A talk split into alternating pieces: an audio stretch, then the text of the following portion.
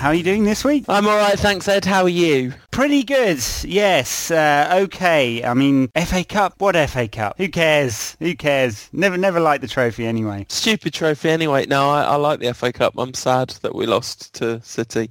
I'm sad about the fact that we were terrible, apart from the first half an hour. Yeah, I mean, what? 25 minutes, half an hour, I guess, of United looking like the more positive side. Not exactly making Joe Hart make a load of saves, you know? It was one of those formations, I think, that kind of lent itself to playing against the opposition rather than trying to play the United way. I think City always play with about 15 defensive midfielders, don't they? And I think Ferguson looked to fill out midfield, and that's the way it kind of turned out to be. So United had that bright start, but it really just didn't last. No, it didn't. And my boy, the true man love of my life, Dimitar Berbatov, with two, I think two's probably harsh, but one very shocking miss and another decent, let's say, not half chance, three-quarter chance, which was well saved by Joe Hart. Well, it's through one-on-one. I mean, I think if we were saying Wayne Rooney was in that position, he'd put the ball away, right? So not necessarily. I think it was the keeper did well.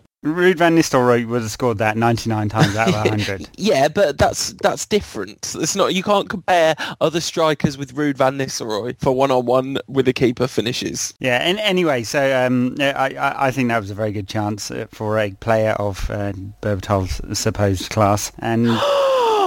Did you just say supposed class? I am questioning it after Saturday's performance, yeah. This rantcast is over. That's it for tonight. Good night. I think it's the inevitable consequence of leaving a fragile player like Berbatov out for 8 games in a row, basically. Yes, it is. But then again, you know, perhaps he deserved that with his previous performances. You're right. He without having that kind of rhythm, so it's a pretty tough ask for him to come into that big game, playing a position, I think we've spoken about it many times, up front on his own, probably not the one that suits him best, and then be sharp, but still, look, it's a football cliche, but you know, my gran could have scored that second one. I mean, it's surely harder to miss than to score. Well, yeah, I guess he just got his feet wrong, didn't he, and didn't get his positioning right, and managed to sky it from 4 yards out, which is not easy to do. United in general looked a little bit lacking. Carrick actually had a very good first half before his calamitous individual error, which led to Manchester City's winner. I think it's probably harsh to blame the whole thing on Carrick, but he was definitely a big part of that goal. Well, the problem stemmed from Van der Sar kick in the first place, and Carrick was just kind of a bit casual. And I said on Twitter actually at the time, Carrick a defensive liability, and I got loads of tweets back going, actually that's not true, and I think maybe people misunderstood what I said there, because I think he makes that kind of mistake pretty frequently actually, and I think if we look back over some key goals over the last 18 months or so, he's done that kind of thing, lose the ball in a key part of the pitch on more than one occasion. It's cost United goals, and that's what I meant, and his general defensive work in terms of his reading and understanding of the game, I do think is excellent. You also question whether there was any chance he would learn from that mistake, and suggested that he probably wouldn't. Well, I questioned that after he just gave the ball away again with another square pass 30 yards from goal. All right, fair enough. His overall performance was all right though, wasn't it? It was harsh to single him out, and there were maybe a few United players not pulling their weight to get back into that side. No, to get back into the tie. I just thought United's performance was massively muted. That's not a contradiction in terms. Just the underwhelming nature of United's response.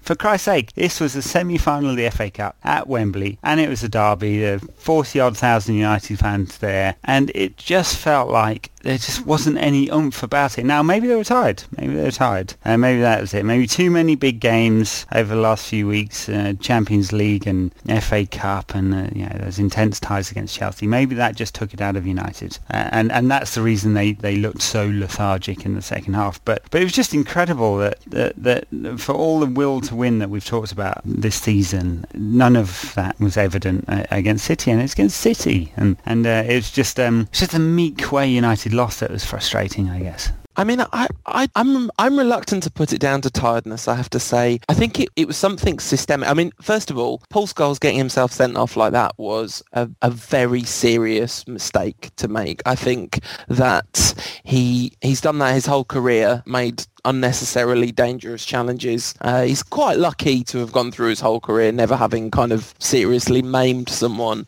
We've had a couple of Twitter questions, one from @HappyHero and one from @TrishaRKG, two big fans of the Rantcast. Always nice to hear from them.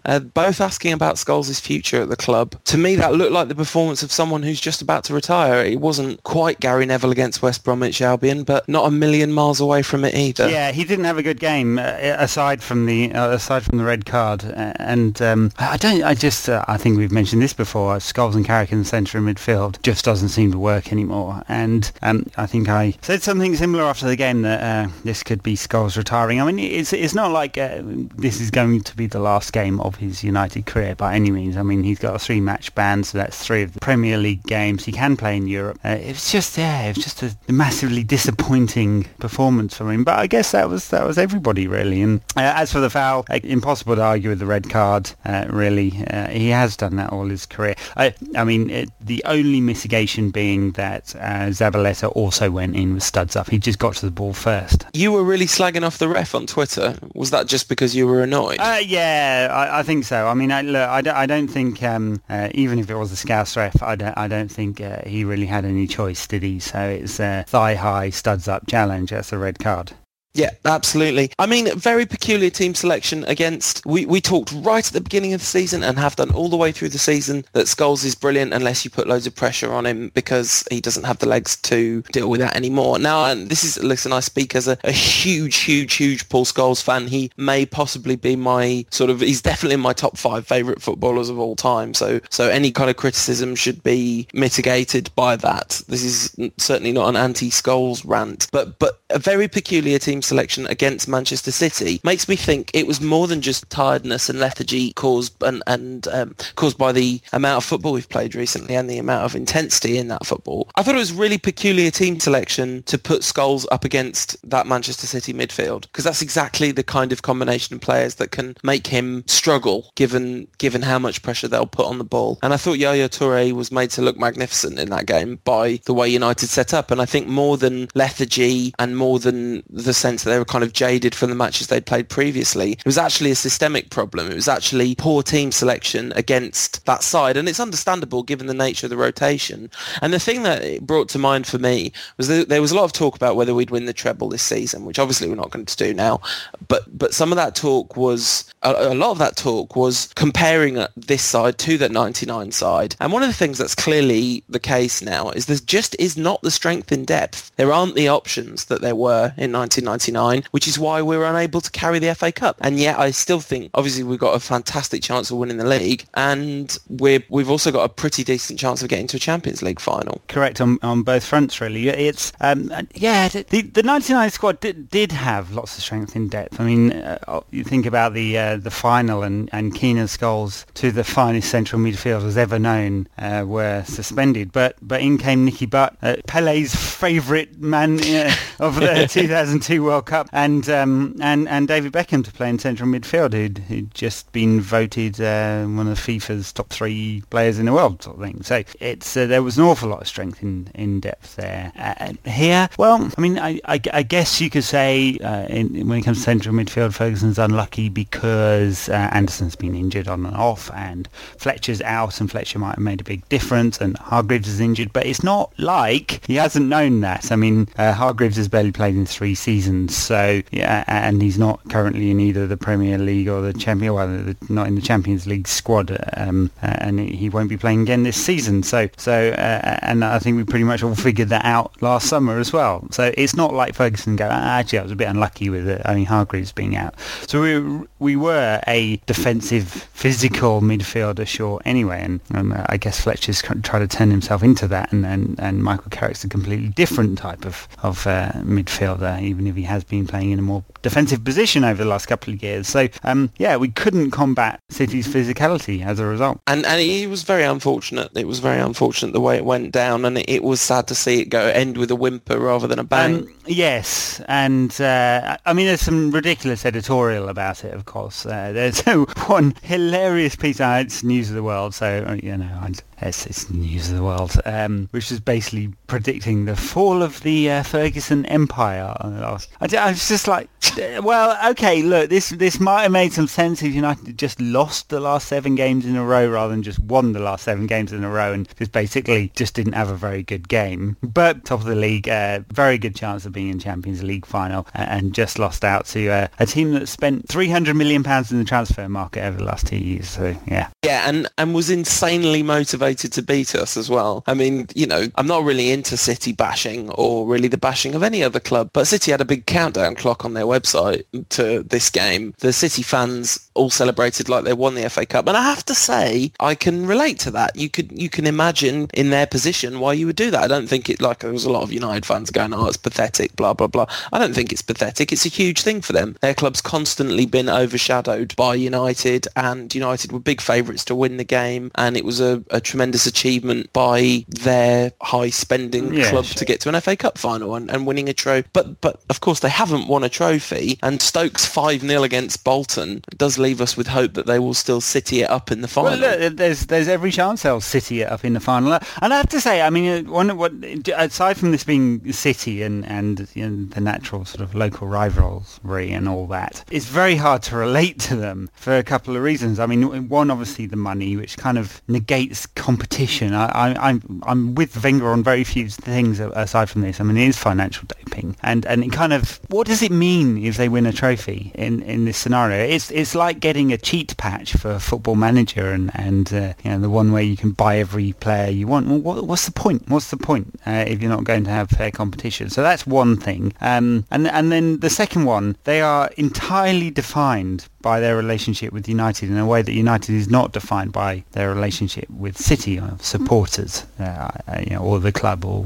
whatever it means, all those things together. And it's very hard to relate to that. And I guess that's years of being in the shadow. I mean, I see hints of it with United fans now, this sort of obsession with City that now they've got money that seems a bit small time. And I hope the United support doesn't go further down that road. But it does appear to be exactly how City's made up. I did a piece on the website, kind of focused on Balotelli. Actually, really, it was about the FA's inconsistency here because, obviously Balotelli was kind of provocative, his actions at the end of the game. It almost started a riot, and there's, of course, question marks about Rio Ferdinand and Anderson and Nani's reaction to it and all that. And there's a bit of pushing and shoving and handbags and all of that. And but it is quite clearly defined in the FA rules about what's acceptable and aggressive, offensive behaviour or words are not acceptable, and that's how they got Wayne Rooney in, and they weren't taking the action over Balotelli anyway. So that was kind of my point, but I could have picked one of the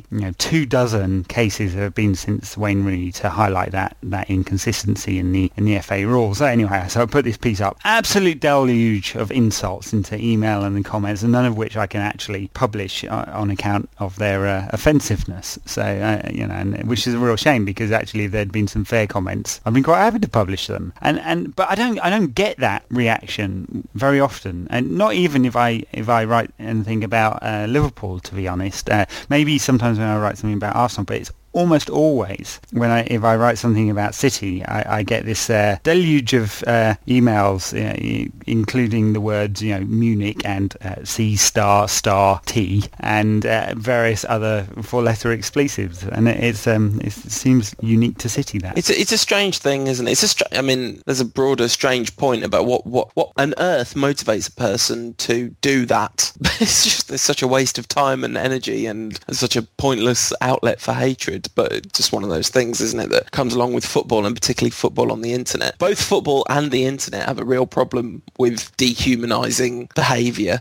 So you put the two of them together, it's a bad situation. I've been thinking a lot, as I often do, about the nature of support this week, because there were some really horrible things that happened in the wake of that game, and there was some pretty abhorrent behaviour on both sides of the divide. But there's just no need for it. There is just no need, and it's such a shame that all that stuff gets attached to football when it's got absolutely nothing to do with football and everything to do with people's frustrations with their own sense of identity. And so did Newcastle on Tuesday night, and a point which I suppose in the context of the title race might be disappointing, but I think a point's a decent result, and at this stage of the season, every point means a lot. United didn't lose. Great performance in the second half, just couldn't get it over the line. Yeah, it was a really odd game. I mean, actually, we were a little bit poor, maybe a bit of a hangover from the FA Cup semi-final in the first half. I thought Newcastle defended excellently, and you really have to give them a lot of credit, and I've seen a lot of criticism of United's performance, and I think it's harsh, because I think second half we were really good. I thought actually Giggs had a complete mare. He was imperious against Chelsea, but a pretty poor performance from Giggs. Rooney looked excellent. I mean, it's just that every time he had the ball, he had three players around him, and he wasn't quite able to create some.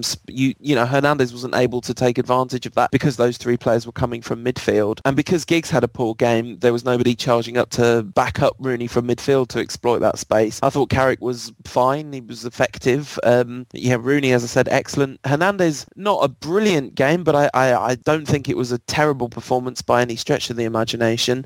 And the one terrible miss from Giggs with the cutback from Evra, that was our best chance by a mile. But if you only make one or two really clear-cut chances in a game, there's a good chance you're not going to score any goals. Yeah, a fair analysis, yeah. United didn't create enough chances, and Newcastle did defend very well, and no obvious mistakes, and got plenty of men behind the ball in the second half, and obviously put a lot of pressure on United in the first sort of 25 minutes of the first half, and from that perspective you'd say they deserved a point. I just think United had so much pressure in the second half. Ferguson will be disappointed that United didn't just fashion a good enough chance, and maybe the Giggs one was the one that should have gone in, and you're right, he didn't have a great game and shunted out to the left wing in the for much of the first half and some of the second half, and it wasn't the position he played against Chelsea when he was so effective, and a couple of strange fouls and obviously that missed chance, and just wasn't able to provide any service in the first half from the wing. So yeah, not a great game from him. Rooney influential again. Of course, it could have been so different if Hernandez had put that chance away in the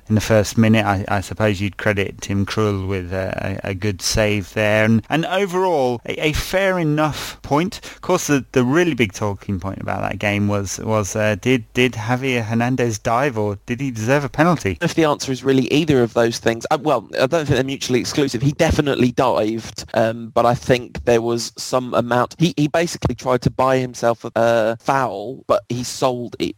He put too much into the hard sell. If he'd just gone over in a slightly more natural fashion, I don't think he would have been booked. But the reason that he was trying to win a penalty is because he knocked the ball past the defender and realised that the defender had left his landing leg out there. Of course, if Hernandez had done a Gary Lineker, and Ferguson talked about Hernandez being like Lineker last week, he'd have probably got the penalty. Lineker was expert at falling over the trailing leg to win the penalty, and doing it, as you say, in a more natural fashion. And I think that's probably a fair assessment. I thought it was harsh on the ref to book him, though, because clearly there is a leg there and there was contact. And generally speaking, that means a foul. Yeah, I mean, I don't think the ref was terrible, but he was definitely a bit home fan influenced, it felt like to me, which is understandable because there's a lot of people there, and they make a lot of noise when players they don't like come on, it would seem. I thought it was very odd. I mean, Michael Owen didn't have a brilliant time at Newcastle, and I mean, I guess the general knock against him is that he didn't seem to be ever trying that hard when he was at Newcastle. He's obviously paid a lot of money and injured a lot at a time when the club didn't have very much money, but that's not really Michael Owen's fault, is it? No,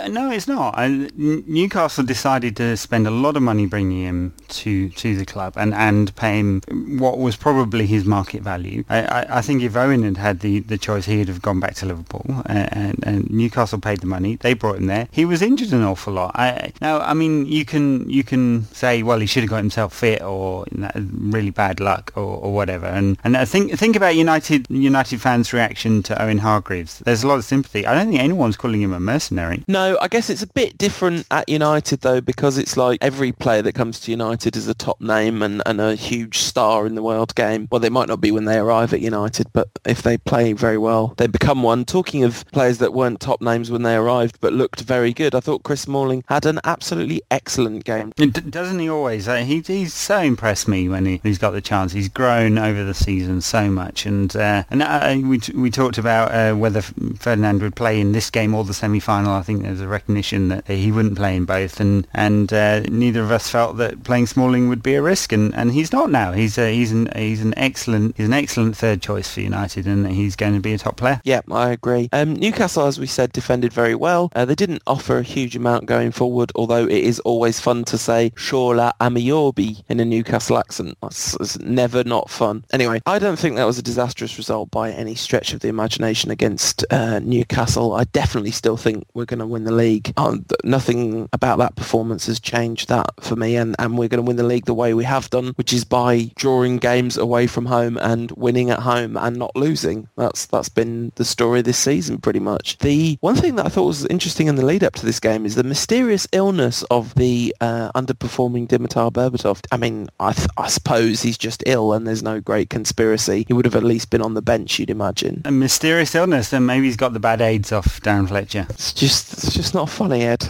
You should know better than that. Maybe he has. Maybe there's a weird virus sweeping Manchester United. It's a worry, that's for sure. Anderson, I thought, actually, having said that, I didn't think it was a particularly poor performance from United. I did think that Anderson had a pretty average game, and we've talked a lot about him this season, and I can't remember maybe more than one or two occasions where we've ever exactly been full of praise for his performances. How do you assess his season so far? I think it's been a pretty poor one. I actually can't think of a game where he's actually influenced it. I mean, given that United paid 30 million euros, I think we need a bit more from him. And I just can't think of one where he's been completely influential and dominated the game from central midfield. And that's kind of what you want. In fact, it's frustrating because he gives away the ball so often that United lose momentum when he has it. And he promises so much because obviously the physicality and his drive and he just hasn't fulfilled. Here is the player that in the under-17 FIFA World Cup, you know, all those years ago, won the Golden Boot for being the best player of the tournament. And he hasn't quite fulfilled his destiny yet, I'd say. No, I'm with you there. We've got some big games coming up in the next couple of weeks. Some wag put on Twitter, Manchester City's biggest game for 20 years or whatever, not really even our biggest game this week, because it wasn't. I guess that Chelsea game was definitely bigger. They don't get any smaller from here on in. We've got Everton at the weekend at home. Normally a team that we manage to get 6 points off a season, Everton. But playing well at the moment. It seems to have found some form after a pretty uncertain start to the season. And you've got to admire David Moyes, haven't you? Just for what he's managed to achieve with almost no money at Everton. And in the last 3 years in particular, he's running a club in which he can only spend what he sells, and in fact hasn't even managed to do that. And Everton's loss-making, and they have quite a substantial amount of debt, and there's some real trouble trying to build the new stadium and all of that. So in that context, to create a club that's at least challenging to get into a European spot and certainly not in threat of relegation is a pretty massive achievement. Yeah, absolutely. And David Moyes, much like you can't mention Jisung Park without talking about energy, you can't mention David Moyes without the phrase "you've got to admire" before it, because I mean it's obviously a very admirable task, and he goes about it with a certain amount of dignity, especially in the world of football, which is somewhat lacking in that. And Everton are sort of oddly likeable, despite Fellaini's elbows and Cahill's slight chippiness. The fact that they're captained by Phil Neville makes it certainly hard to hate them from my perspective. I don't mind this Everton side, and Tim Howard in goal. Always liked Tim Howard. Right, yeah. I mean, that's all true. I mean, they are still Scousers, so let's not forget that. I know our enemy's enemy is our friend and all that, and they despise Liverpool, but let's just remember exactly what kind of friend this is. Hey, listen, I'm on the Mahatma Gandhi page. Not only is my enemy's enemy my friend, but so is my enemy. Yeah, but you're just a bit strange anyway. Yeah, but I mean, onto the game, and look, it's going to be a tough game. It's at home, right? And you do kind of feel that United v Everton at home is a 3-pointer in the bag, and it does tend to be. And I would be very disappointed if United didn't win this one. I mean, obviously in the context of the season, but also in the context of who we're playing. But certainly no gimme. No, I mean, the league title looked a giant step closer when Kenny Dalglish's Liverpool side managed to make Arsenal look incredibly foolish. Well, Arsenal sort of did it to themselves with Abue's ridiculous nonsense in the penalty area. And on the subject of Balotelli and FA inconsistency that you mentioned earlier, Kenny Dalglish appeared to swear right in front of the camera at a fellow manager. I don't normally bang on and on about the FA. I don't, you know, no, I mean, look, I have my views on it, which I've said. I do think it's an incompetent organisation, structurally incompetent, no, not just the people in there. And this is where a lot of these weird decisions come from. But I mean, I've got to say this one frustrates me. They created a rule to punish Rooney, and then they're not enforcing it. So the line from the FA, the official line, is that because Rooney swore at the camera, it was a more serious offence than someone swearing and being heard on the camera. But what are we saying now? An inanimate object. Great point by Yolki on @Yolki _ on Twitter. Are we saying an inanimate object is now important than a person? Because I'd say if I was Arsene Wenger, I'd probably be pretty offended at being told to piss off and then, you know, off, which is what Kenny Dalglish did to him. Yeah, it was a very strange one. I mean, Arsenal just, you said on last week's show that you were pretty sure they'd drop points against Liverpool, and they do seem to have an absolutely endless capacity to snatch defeat from the jaws of victory, or in this case a draw from the jaws of victory. Yes, and I mean, to be honest, the Liverpool result and the Tottenham result, they're irrelevant. They're very relevant, but they're irrelevant in giving us the bigger picture about Arsenal, because it just happens over and over again. The mental toughness that team exhibits is almost non-existent, and to the point, and I think I said this earlier in the season, when they got beaten by Barcelona, Wenger supposedly said in the dressing room, they don't know how strong we are. Well, and my reaction to that was, I don't believe that Ferguson would ever say anything like that to his team, because they don't need to be reminded of it, and Wenger has built a team that is weak of the mind, but he's also, I think, he's gone too far, because there's one thing, he's building some siege mentality. Ferguson does it all the time, but now there's a persecution complex, and nothing is ever Arsenal's fault. They can't lose or draw without it being someone else's fault, and I think that cannot help the mentality of the players. No, absolutely, and I think, you know, Wenger was a phenomenally successful manager for Arsenal. He turned them around and made them into a much more successful club than they had been previously, and they got to a Champions League final, and obviously that glorious team that we had such a great rivalry with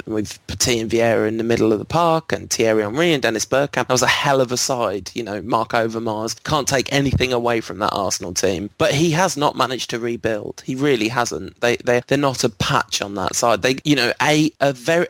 This United side has done very well to be in the driving seat to win the league, but it's not one of the best United sides of all time by any stretch of the imagination. And the inconsistency of our opposition is a big part of the reason that we are top of the league. Absolutely. And if he'd managed to rebuild to even kind of 80% of that sort of side that tangled with Roy Keane so often, you know, they probably would have been in with a very good shout. They're probably never going to get a better opportunity than they have done this season, with the massive misfiring of Chelsea and United's inconsistency. I think whatever the results between now and the end of the season, I think we can feel fairly confident about United winning the league. I think Arsenal will regret this season massively. But then again, it's Wenger's fault. It's Wenger's fault, because he has had some money to spend, and not a lot, because it's obviously going into the Emirates Stadium, but he has had some money and he's not spent it in quite the right way. No, absolutely. And listen, I don't want to invoke the angry gods by saying we're going to win the league, because there's still a long way to go. We could still not win the league if we don't get any more points and Arsenal get some more points. That would be bad. But let's hope that doesn't happen. And I guess we should talk maybe a little more about that Everton game. You'd think a very full-strength side will be playing in that game. Ferguson certainly picking the strongest 11 available to him, or will he be so concerned about Tuesday night against Schalke that he rests players? Well, the thing is, it's a tough call call for Fergie, because he'll want to rotate the resources. So you kind of get the feeling that there will be rotation with every game of the season now. And so the line between the fringe and the first team and the first 11, it blurs somewhat, because he will change 3 or 4 players constantly to try and keep them as fresh as possible. But there are two considerations. One, Schalke are not of the same level as, say, Chelsea are. Two, they're coming into some form. So new coach Ranieri's taken over from Felix Magath, and he seems to have instilled some confidence. They're now unbeaten in 5 matches, and they've got some quality in the ranks. So Raúl, aged 48 or whatever he is now, still manages to keep scoring in Europe, and so look, there's some quality there. So Ferguson will surely be concerned about it. United are away from home, so it'll be the typical United European cautious approach. But I couldn't tell you whether he'll prioritise Everton or Schalke. I would have thought, just based on Ferguson's pattern of behaviour, that there will be a few rested for the Everton game. Not 8, but a few. And Schalke away being a really tough fixture, because it's away from home, and United just basically seeking to score, and whatever else happens in the game doesn't matter if United score, probably. And so maybe 2 or 3 rested against Everton at the weekend. So apart from Raúl, who are the big threats from Schalke? Well, they've got quality through the spine. So Raúl and Huntelaar, and also Christoph Metzelder, who's the central defender, and Manuel Neuer, who's been sort of heavily linked in the newspapers with a transfer to United, almost certainly going to Bayern Munich for 20-odd million euros. So they're paying well over the top, but that's almost certainly a done deal. But so some decent players at Schalke. Yeah, and what sort of football do they play? Well, look, I'm an avid watcher of the Bundesliga. I have ESPN, so it's on now and again.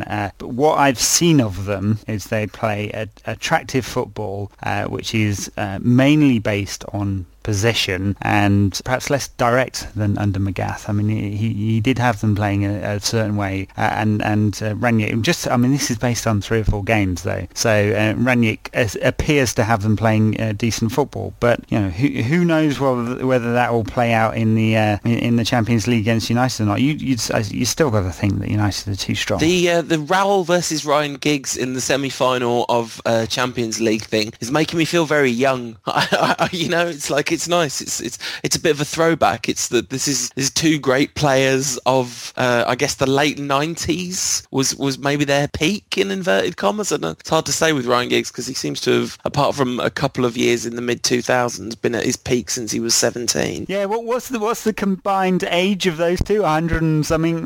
It's 479. I think that's clearly established. And their combined appearances for their all the clubs they've been at. Well, both the clubs Raúl's been at and the one club that Ryan Giggs has been at is about 389,000, something like that, and they've scored about 200,000 goals in that time. So it's pretty impressive statistics by anyone's standards. Got to admire Raúl, actually. I mean, it came out. Christoph Metzelder said that Raúl could have signed for United, and then Ferguson, of course, was a huge fan of Raúl in his pomp, and it always felt like he'd like to have brought him to Old Trafford, just the way he used to praise him, and that used to be Ferguson's opening transfer salvo, didn't it? So you wonder whether that story has something there. I did find that one hard to believe, that he would actually be thinking of making a move for Raúl.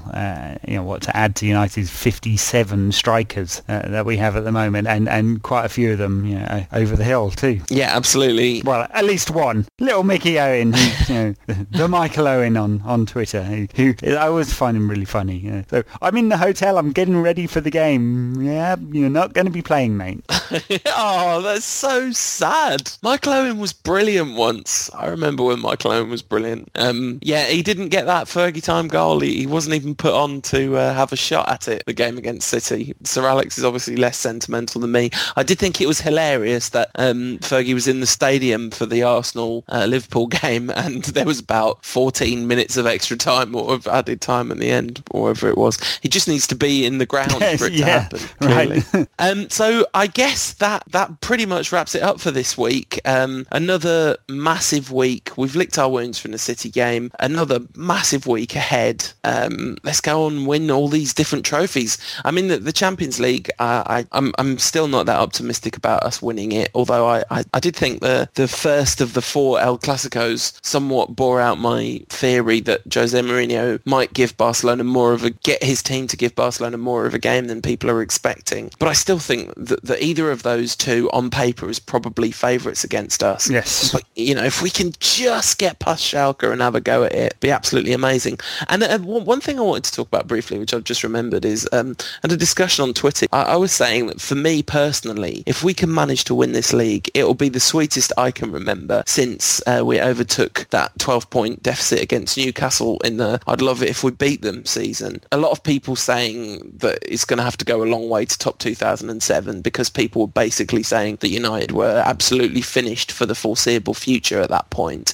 And then we turned around and became world beaters again in pretty quick time. I guess for me personally, because of doing this every week, this season has just felt a bit more heightened. I've kind of followed every in and out of the season, every result, and it just looked so incredibly unlikely at Christmas time that we'd even be in with a shot of winning the league. So I think for me personally, this would be incredibly sweet. And also, of course, it would be the record-breaking season. Yeah, there is that. I'm not sure I put much store in the numbers, really. They're just there to be broken, aren't they? But I mean, it is nice in that it kind of stuffs Kenny Dalglish's words back down his throat. If United do, because Kenny this week said that Liverpool are the best club in the world. Just barely won a trophy in the last 20 years, Kenny. But maybe that's it. Maybe Dalglish is in a time warp and he's just forgotten the last 20 years have happened while he's been on the beach or the golf course. That's it. I mean, I hate to bring this up, but they did win the Champions League. That's quite a big trophy. Yeah, no, I don't know what you're talking about. So predictions for the weekend. Everton at the weekend. Schalke on Tuesday. Sorry to all the people who are really happy when I predict losses. At Awati91 said he wanted me to predict losses for the rest of the season. But in a blow for those of us who are unsuperstitious, I'm going to tell you what I actually think is going to happen. And that's that I think we're going to win 3-1 against Everton. I think Tim Cahill will score theirs, but we'll win relatively comfortably in that game because I think Everton are a decent side and Goodison Park is a tough place to go. But I think at home we'll have too much for them. And then Schalke, I think that we will score one goal and Schalke will score between 0 and 2 goals. So I mean, I think a comfortable win over Everton. I don't know what they don't know what the result is really, but I think comfortable enough, and I think United will come away with a scoring win. You can't have a non-scoring win, but there's a Coleman balls for you. But I think something like a 2-1 or a 3-1 to United. I think it'll be United. I'm looking for a really good positive away European performance. We've been, apart from Chelsea, we've been looking for one of those for quite a few seasons now. I just got to pull you up on something. That you have to pick a score against Everton because otherwise people will complain. 2-0. Okay, excellent. So thank you very much everyone for listening. As always, really, really appreciate the feedback. Big shout out to Sean who sent us an email, cast@unitedrant.co.uk, saying that he appreciated the show. And of course you can get in touch on Twitter @UTDRantcast. Over 1,000 followers now, Ed. I'm catching up with your, 240 million. You got as many followers as Raúl's played games. Yeah, I don't know. I don't really count. It's not that important, is it? That's @UnitedRant if you want to. And also you can like us on Facebook. Just like United Rant and you get all stuff from the site in your feed. And few people commenting on the Rantcast. So I'm glad I've discovered the Facebook page because I've had a bit of interactions with people's comments from 3 weeks ago saying, hey, where's the Rantcast during international break? So I was able to say, well, I hope you've enjoyed the 3 episodes that have happened since then. So thank you very much for listening, and we'll be back with another one of these next week.